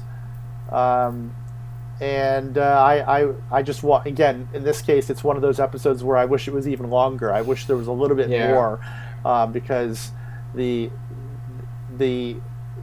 story, the premise to it, to me, is just such a strong one, because so many people have a fear of flying that you add to that this sort of supernatural component on the wing, and it just is so terrifying for so many people. No, yeah. I even had the experience of, like, I'm not personally afraid of flights, but I've had an experience of flying with someone who has a phobia of flying, and it's so hard to like calm them down. And for this movie, really, like this segment of the film, it was like, in a sense, it's like getting into the psychological minds of like what it's like for a person who has like a phobia of like flights, of like what they're feeling and like what their imagination can come up with, right? And like I just want to point out, like the opening to the segment, like the cinematography was on point. Of like it's starting off in the top, and in a sense, it's actually a good idea because even though we look at the character from all the way below, it kind of gives like the weakness that the character has, because they always say, in order to show how strong a character is or how weak the character is, show them like in an angle where they look big or where they look small. And for him, he's tiny. So it's like, okay, we know that he's not that weak, that he's not that strong, because he's freaking out that he's in a plane, which is in a thunderstorm, which I think anybody can agree that's pretty damn scary. But also, and I've unfortunately had that experience before, but it's terrifying. But also, the lighting, there was like a little bit of blue and white to it because of the window that they showed of like what's going on outside, this huge thunderstorm. And it gives it like a very good homage of like what's it like inside the person mentally, of the experience of like going through a plane, but also of it going through a huge storm. So that itself was pretty crazy. And the performance, my God, was just so spot on, of like him freaking out in the bathroom and they're trying to knock, saying like if he's alright, and when he's trying to consume his pills and he's shaking a lot. And the noise, everything about it's just so great. It gives it a huge depth of like you're actually there, but you actually also feel for the character, because this character is a middle-aged man, I believe, who's freaking out. He's trying to get his shit together, but also it's a thunderstorm, so it's like a huge war for him, really, both mentally and physically. But the mental part of it is the strongest part to me, really. And for him to see this weird monster that's like hanging from the right wing, I believe it was, is freaking. And to me, it's like, in a sense, it's kind of playing with the mentality, because no one else can see it but him. And he's trying to tell everyone like there's a monster out there. So to me, it was kind of like saying like when people have this huge mental breakdown, especially when it comes to fear, they start to see things. And I've heard that happens before, especially with the experience of flying with someone who has a phobia of flight. It was a flight to Vegas, which was hard as hell, really. But no, I mean, thank God she took it well. But to see that really is giving you like a sense of like this is what it's like for a person to fly. So that was just like horrific. Like Becky, what did you think of like that whole segment? Really? So I'm in the minority here as well, because I'm not a huge fan of the sequence, because I'm such a huge fan of the original episode with William Shatner, and that episode was directed by Richard Donner, who did Superman and The Omen and Scrooged, which I love. Yeah. But the original episode is so well done, and I think the reason why I'm not a huge fan of this one is because I kind of feel like it's the same thing, and I already know, because I have seen Nightmare Now 20,000 Feet, which William Shatner is such perfection, and I've seen it so many times. It's like I don't think they did enough with this to make it different, so I kind of felt really bored. And I used to like it a lot, but when I rewatched it last week, I was sort of like, all right, let's, I was trying to like, it was just like going through the motions. Okay, he's gonna see the gremlin, and it was a lot of the same stuff, like the when he gets off, you see that the wing actually has, it was something real that he saw, just like the original. But the classic episode, one of the things I really like is he is with his wife, and you get that whole dynamic, like you said, Adam. And then also they explain that he was a salesman going on a flight in 6 months earlier, like had a nervous breakdown on an airplane, and nobody really knows why. And this is his first plane back to go back to his family, and so his wife is so excited to get her husband back, and her husband's going to come and see their kids again. And then she's just hoping that he's sane, and then she's thinking, oh my God, he's going crazy again. So it's just there's all these dynamics to the original. feel and layers to it and backstory that I just loved. And also I think William Shatner is just so amazing. And he also takes a gun from like a policeman on the plane and shoots through the window, and it's just, I just think it's just so well done. And I think that this segment's just a victim of me just loving the original so much, and it just being sort of the same thing, that I was like, this is, I thought it was really boring, because it was like, I think it was the first time I ever saw it, which I did. It was the first time I saw this movie before I saw the episode when I was a kid, you know, when I first saw it when I was 6, I loved it. But I think now, growing up, seeing the William Shatner episode and loving it so much, now when I see it at 41, I'm just like, oh, this is so boring. When is it going to be over? Okay, so I'm going to tell you, I'm going to explain what my, I'm going to blow your mind with my theory. Oh, okay. On what really, yeah, on why it is different. Now, this is just my personal theory. I don't know if, I've never read this anywhere. I don't know if anyone else. This is going to be the first time we agree. You've blown my mind so many times already, Adam, on this episode. Well, actually, I have two theories, but this, the first one is that the big difference, of course, as we discussed, is that yes, there's no wife. And we know that he, based on this textbook that he's written, that he's like in computers, you know, he's, I forget what the name of the book was called, but he's, the flight attendant picks up this book and says, oh, you like science fiction? And he says, no, I wrote the book, you know, it's a textbook. So, and the other, so there's, he's alone. That's the first step, the first difference. The next difference is that you start this episode with him in a sheer panic in the bathroom. Like, he hasn't seen anything yet.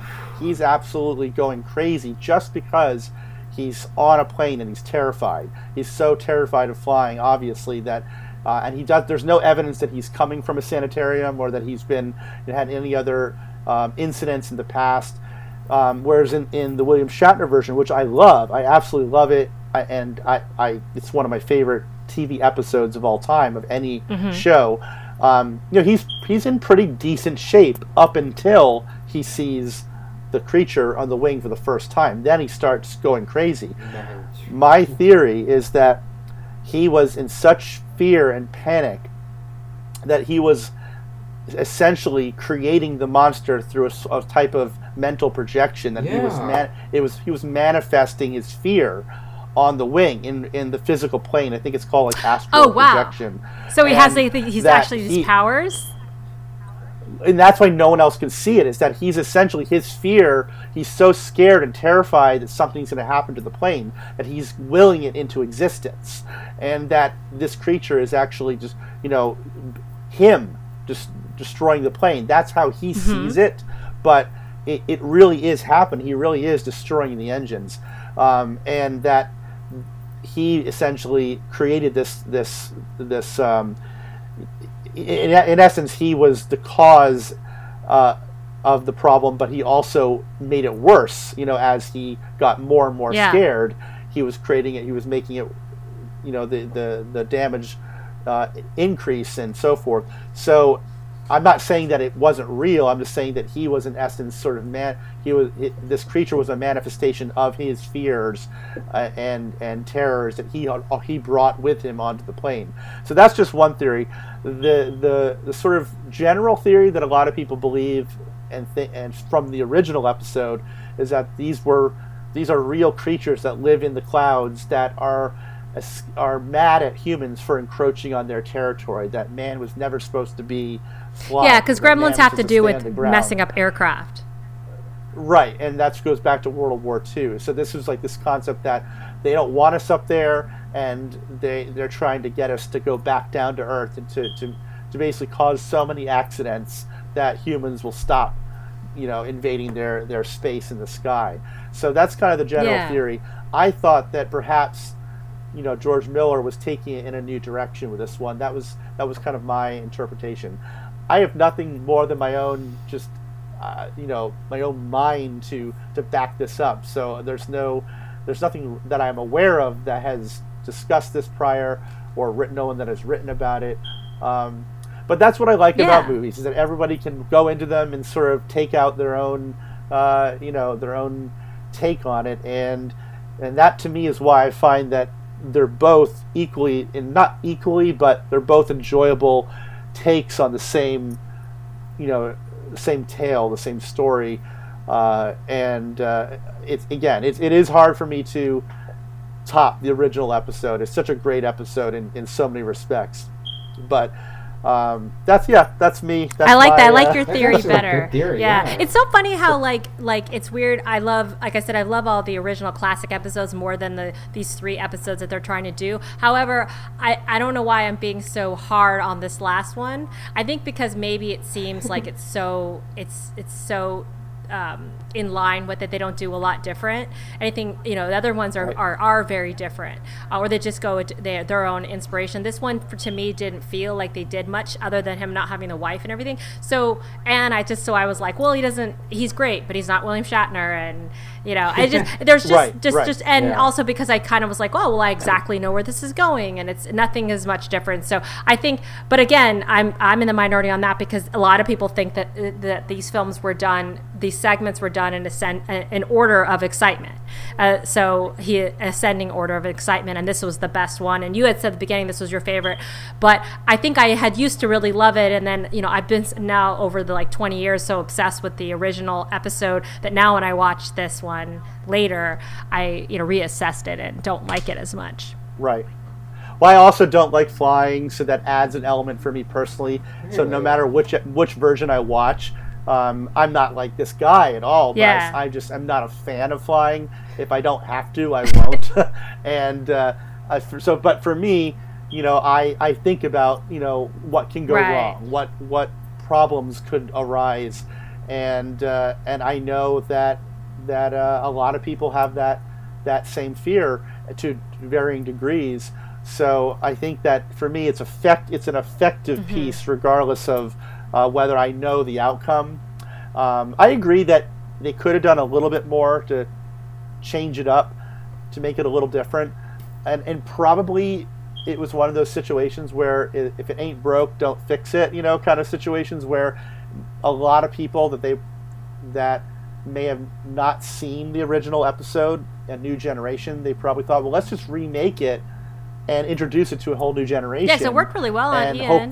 And hope that hooks them and gets them to go back and watch the original series. So I feel like if they changed it too much, it actually probably would have caused a big, uproar with the fan base saying, "Oh, this is not how it's supposed to go," So it's kind of one of those situations where if they remake it too closely, it's going to get criticized for that, and if they change it too much, it's going to get criticized. Whenever you try to tamper with something so classic as that, you're going to have you're going to have people who have opinions either way. So it's hard to win. But originally, though, one other thing to note is that this, I believe, was in the original scripted version and novelization of this movie. It was supposed to be the second in the series.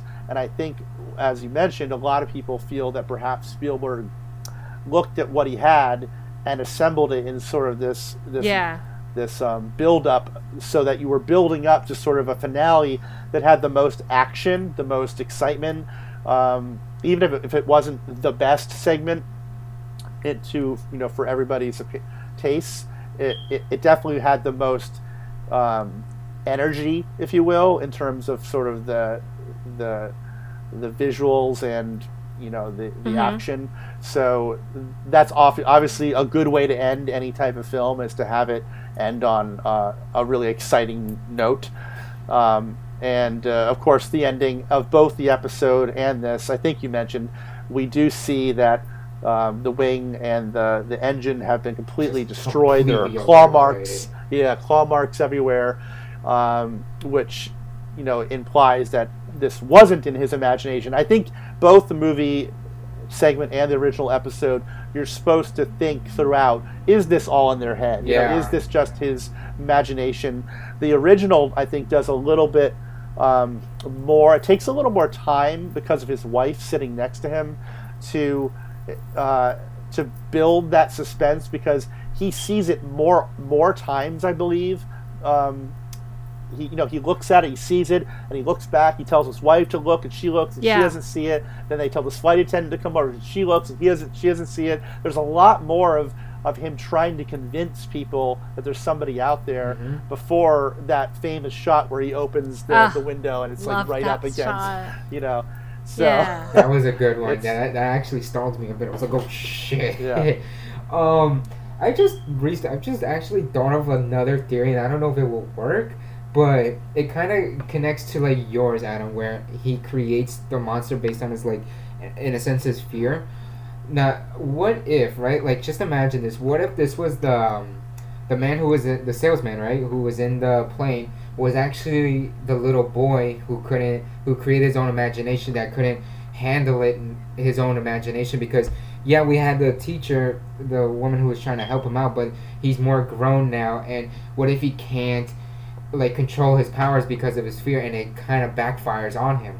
Oh, that's interesting. And he creates the monster himself, so it's like his own imagination and feelings are in a way like hurting him because he can't control his powers. Yeah, and that could be DNA from when they said like maybe they would have similar characters in each story. Exactly, that would be something cool that they could have done. Maybe that is something originally they thought of, where maybe the kid becomes this person and later, because I know that was something and they originally wanted to do. Mm-hmm. I don't know. And again, that's why my main point for my theory is that this version of the character played by John Lithgow is much more, we're introduced to him in the very first shot in sort of a frenzy. He is in absolute chaos mentally, and like he is shaking and sweating, and he's taking pills. He is not in control of his body in any way, shape, or form. Yeah, he's having a nervous breakdown. And whereas Shatner is pretty cool, calm and cool up until that first sighting. I mean, you get, as Becky mentioned, you get a sense that based on his backstory that he had a nervous breakdown and everything with I don't know, was it 6 months earlier? Yeah, I forget exactly. 6 months earlier.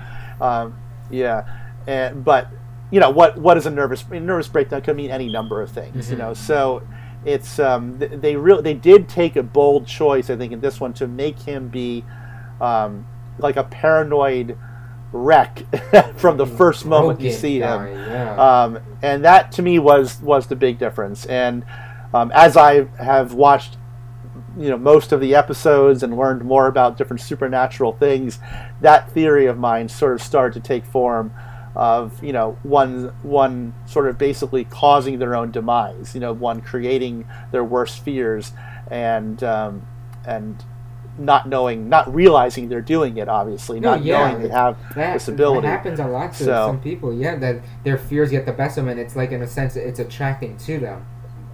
Yeah, so that's just I'm sure all of the listeners will be happy to disagree with me on that.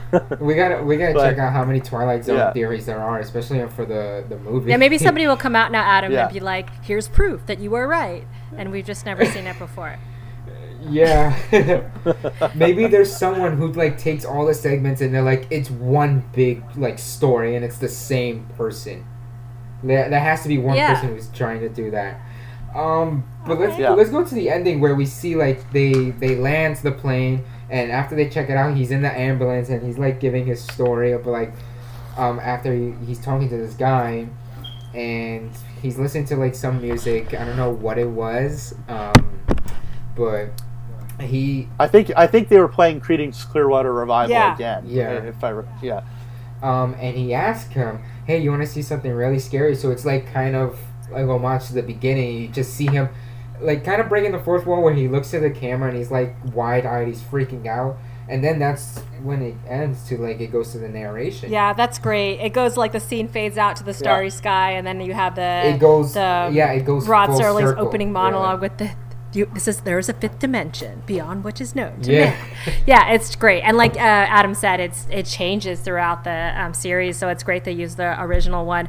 I really like the prologue. It's kind of fun to see Dan Aykroyd back, and I like how he says, heard you had a big scare up there, huh? And he's like, want to see something really scary? So it's a really nice tie into everything, and Dan Aykroyd's great.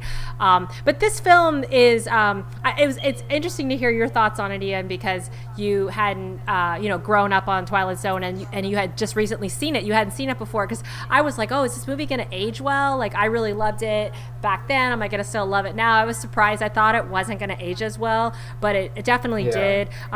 Clearly, the ending sequence didn't age as well for me, just because I think my own obsession with the classic, took so much away from it that I said like originally hadn't been there. So, but I think this film is really exceptional. I mean, and worth seeking out. And I love how it's just to show this anthology and that they had these four very different 80s directors take on a segment. So I'm just a big fan of it, and I definitely think people should seek it out. Yeah, I mean, yeah, for films, I mean, like for me, it was like since it was a film in the 1985, it was like, would it look outdated for me? And it happens to a lot of films like we see at a very early age where we're just blown away how it looks, and then when we get older, you just see everything, like you just see behind the scenes of it in a sense, or like you kind of see the strings of it really. Like as a kid you don't, but then when you're much older and you have more like knowledge of like how the show was made or how the movie was made and like behind the scenes pictures or videos, and you kind of see the strings now. And sometimes it's you're like, you know what, regardless if I see the strings, it's still pretty damn cool. But yeah, for me as a first timer who's seen the movie, I was actually impressed by how it looked, because it's not because of like, oh, this was a film in the 80s. No, for a film that had that, for a film to be based on a show that's always black and white and to be exaggerated like more, especially with the scene of the rabbit, it just makes it stand out really, and it has this unique look to it. So it's honestly really good. But also like even though the movie's in color, and it's gonna be weird for me to say this, every story to me was like a black and white film. So honestly it was like a very homage to it, and like again as a first timer I enjoyed the hell out of this movie. And I wasn't aware that like some of the segments were based on episodes. I gotta catch up to Twilight Zone.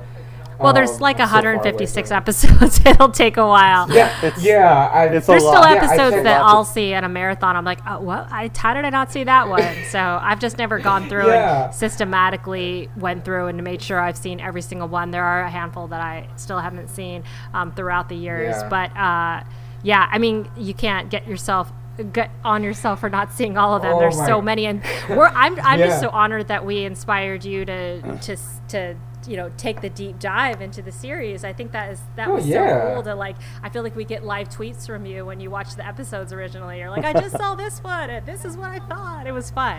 Yeah. The episode that I remember I tweeted to, I think both of you, was the episode, the one, which was the old man who he broke his glasses. Like I was like, oh, okay, I'm waiting for this episode.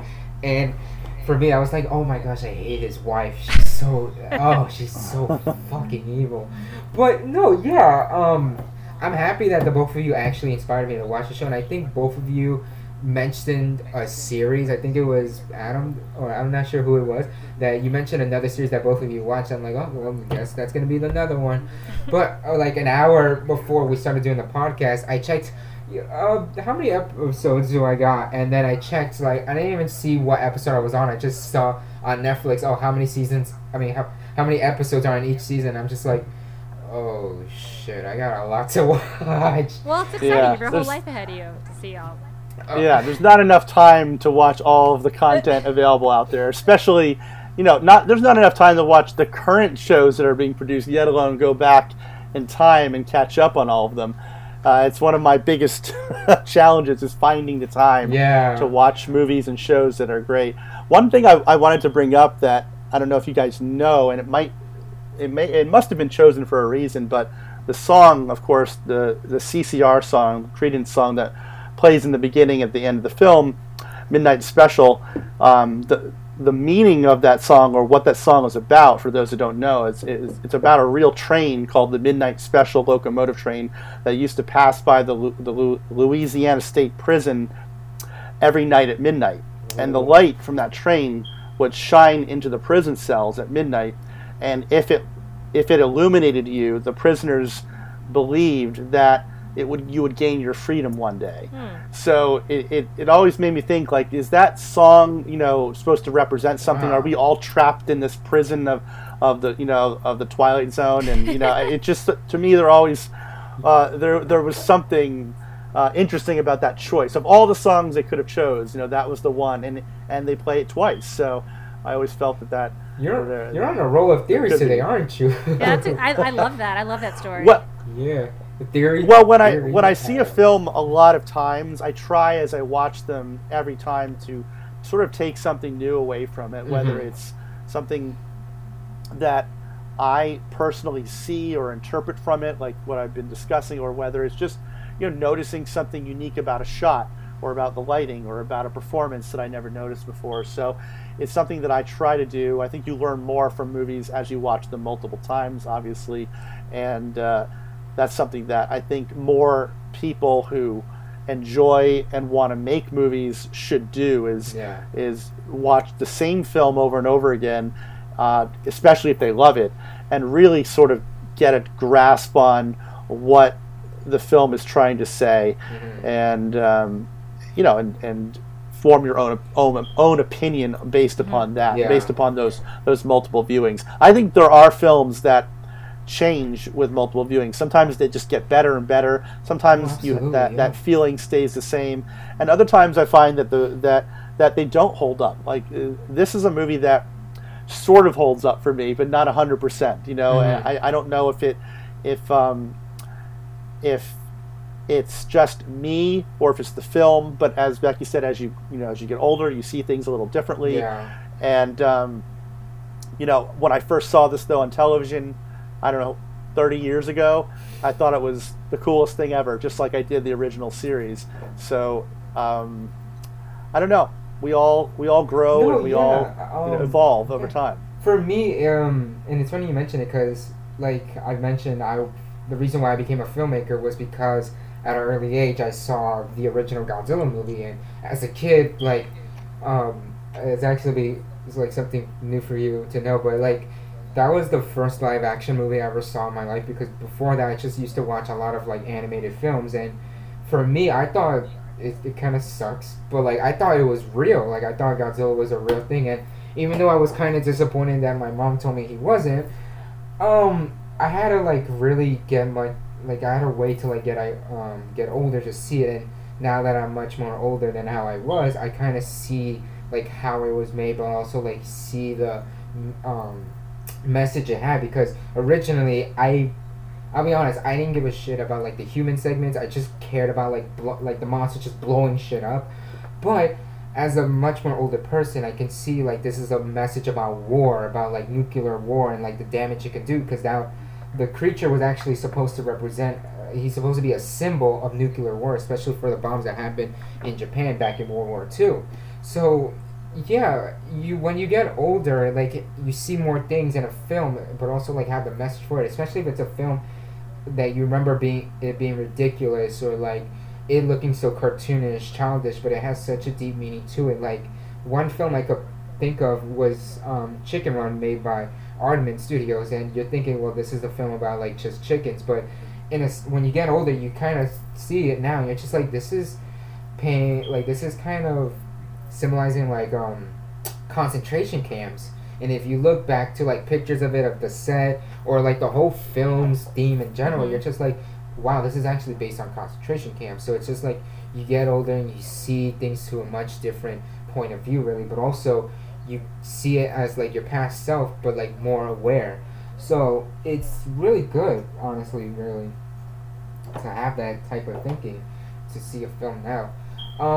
There's two questions I want to ask you about the film. So the first one is, if this film were to ever be remade now, right, and we all know it's going to be probably CGI, everything, every segment, whatever, even I can only imagine the opening, but like if this movie were to be remade, right, but still have the narration, the tone of, if you will, of Twilight Zone, do you think it will have a much bigger impact to audience members today than how it was now, to people who grew up with the show but also saw it at like during the 80s, 90s, 70s? Do you think it will have an impact now, especially with this generation of filmmakers who are much more digital, but also like more enhanced with films like Moonlight, Arrival, and all these films, especially from like now, really? Like, do you think it will capture or have a huge impact to the generation of filmmakers or audience members today?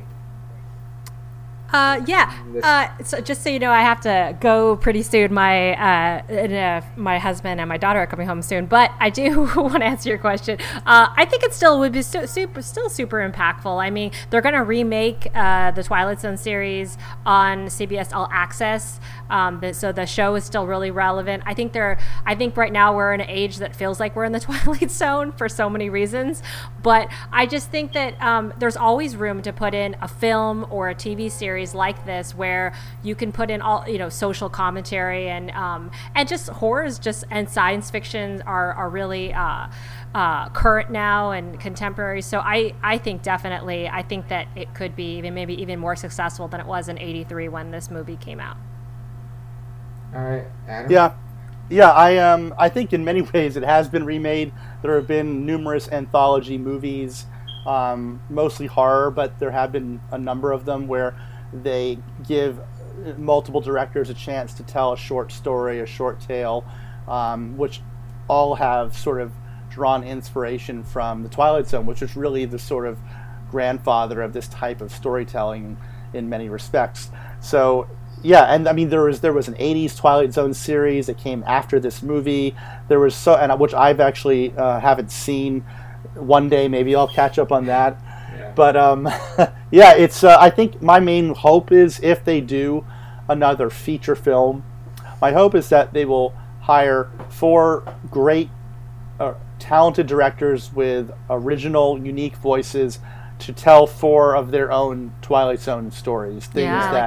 Their own unique stories, and that's hopefully what the new CBS series will be. It will be new episodes, original scripts from current science fiction writers. I mean, the great thing about the original series was that they were pulling from some of the greatest science fiction minds of that era, Richard Matheson and so on. He actually, I think, wrote 16 episodes, three of them. Yeah, and of those, two or three of them were ones in this film, you know. So it's you know, there are people writing today. There are science fiction writers today that they could pull from and have them write episodes. So I just think that was the main, for me, mistake that they made with this film, is thinking they had to reimagine classic episodes, whereas I personally would have loved to have seen new ones for unique, original stories. And Black Mirror's out now. I mean, that's very Twilight Zone inspired by. I love that show. And I have the first season of the '80s shows on DVD, mostly because one of my favorite episodes ever is this one where this little girl takes her parents to the zoo, and then what you find out is everybody at the zoo is parents of past kids, so she's really taking her parents to the zoo, and then they're going to be like animals to be looked at, and then she finds new parents. It's really, I remember being like so traumatized by that when I was a kid, but I own it just because it's a great episode. It was so original. Yeah. Oh my gosh. I can see Del Toro making like a movie of the Twilight Zone based on like his creation with like Shape of Water and the imagination he has. I can see that. The second question I wanted to ask is like I'll keep it short, but like if you had to add in a story from the Twilight Zone series to the movie, right? Like if you wanted to add in the segment of the man who broke his glasses, like what story to the movie? What story would you add in? Monsters Do on Maple Street would be a great one. Really? Yeah. And so with that, The Shelter. Those are so similar. Those would be, I think those are sort of timeless, and I feel like they could happen now. Yeah, those, and they were both sort of products of the time, you know, with our, sort of with the Red Scare and the fear of nuclear holocaust. But I think we're living in a time, as you said, Becky, that we're just as afraid, but just of different things now. So those are great. I also there's one episode that I really loved as a kid called Midnight Sun, which I think could be an interesting. It's a great twist ending about a character who is basically the world. We're living in a world where it's unbelievably hot, where the Earth is moving towards the sun slowly. So there's no water, and people have deserted the cities. And everyone's just sweating, and it's just horrible. And you know that eventually the Earth is going to get too close, and everyone's going to die. But then the main character wakes up. She's had a horrible fever, This is like a fever dream, but really the Earth is moving away from the sun and it's freezing outside, and eventually it's going to get so far away from the sun that, you know, everyone's going to die. The temperatures will drop. And it's just something that it haunted me as a kid, and I still just find it to be a really powerful episode. And with, you know, if done well, if done correctly, I think it could translate, you know, into a bigger film. And I think a lot of filmmakers are doing. I mean, the early films. I said this on our Twilight Zone episode on Wrong Reel, but the early films of M. Night Shyamalan were very much big budget Twilight Zone, you know, episodes, from The Sixth Sense, even Unbreakable, and Signs. They all very much were about the sort of the twist ending and having that kind of sci-fi or supernatural element to them.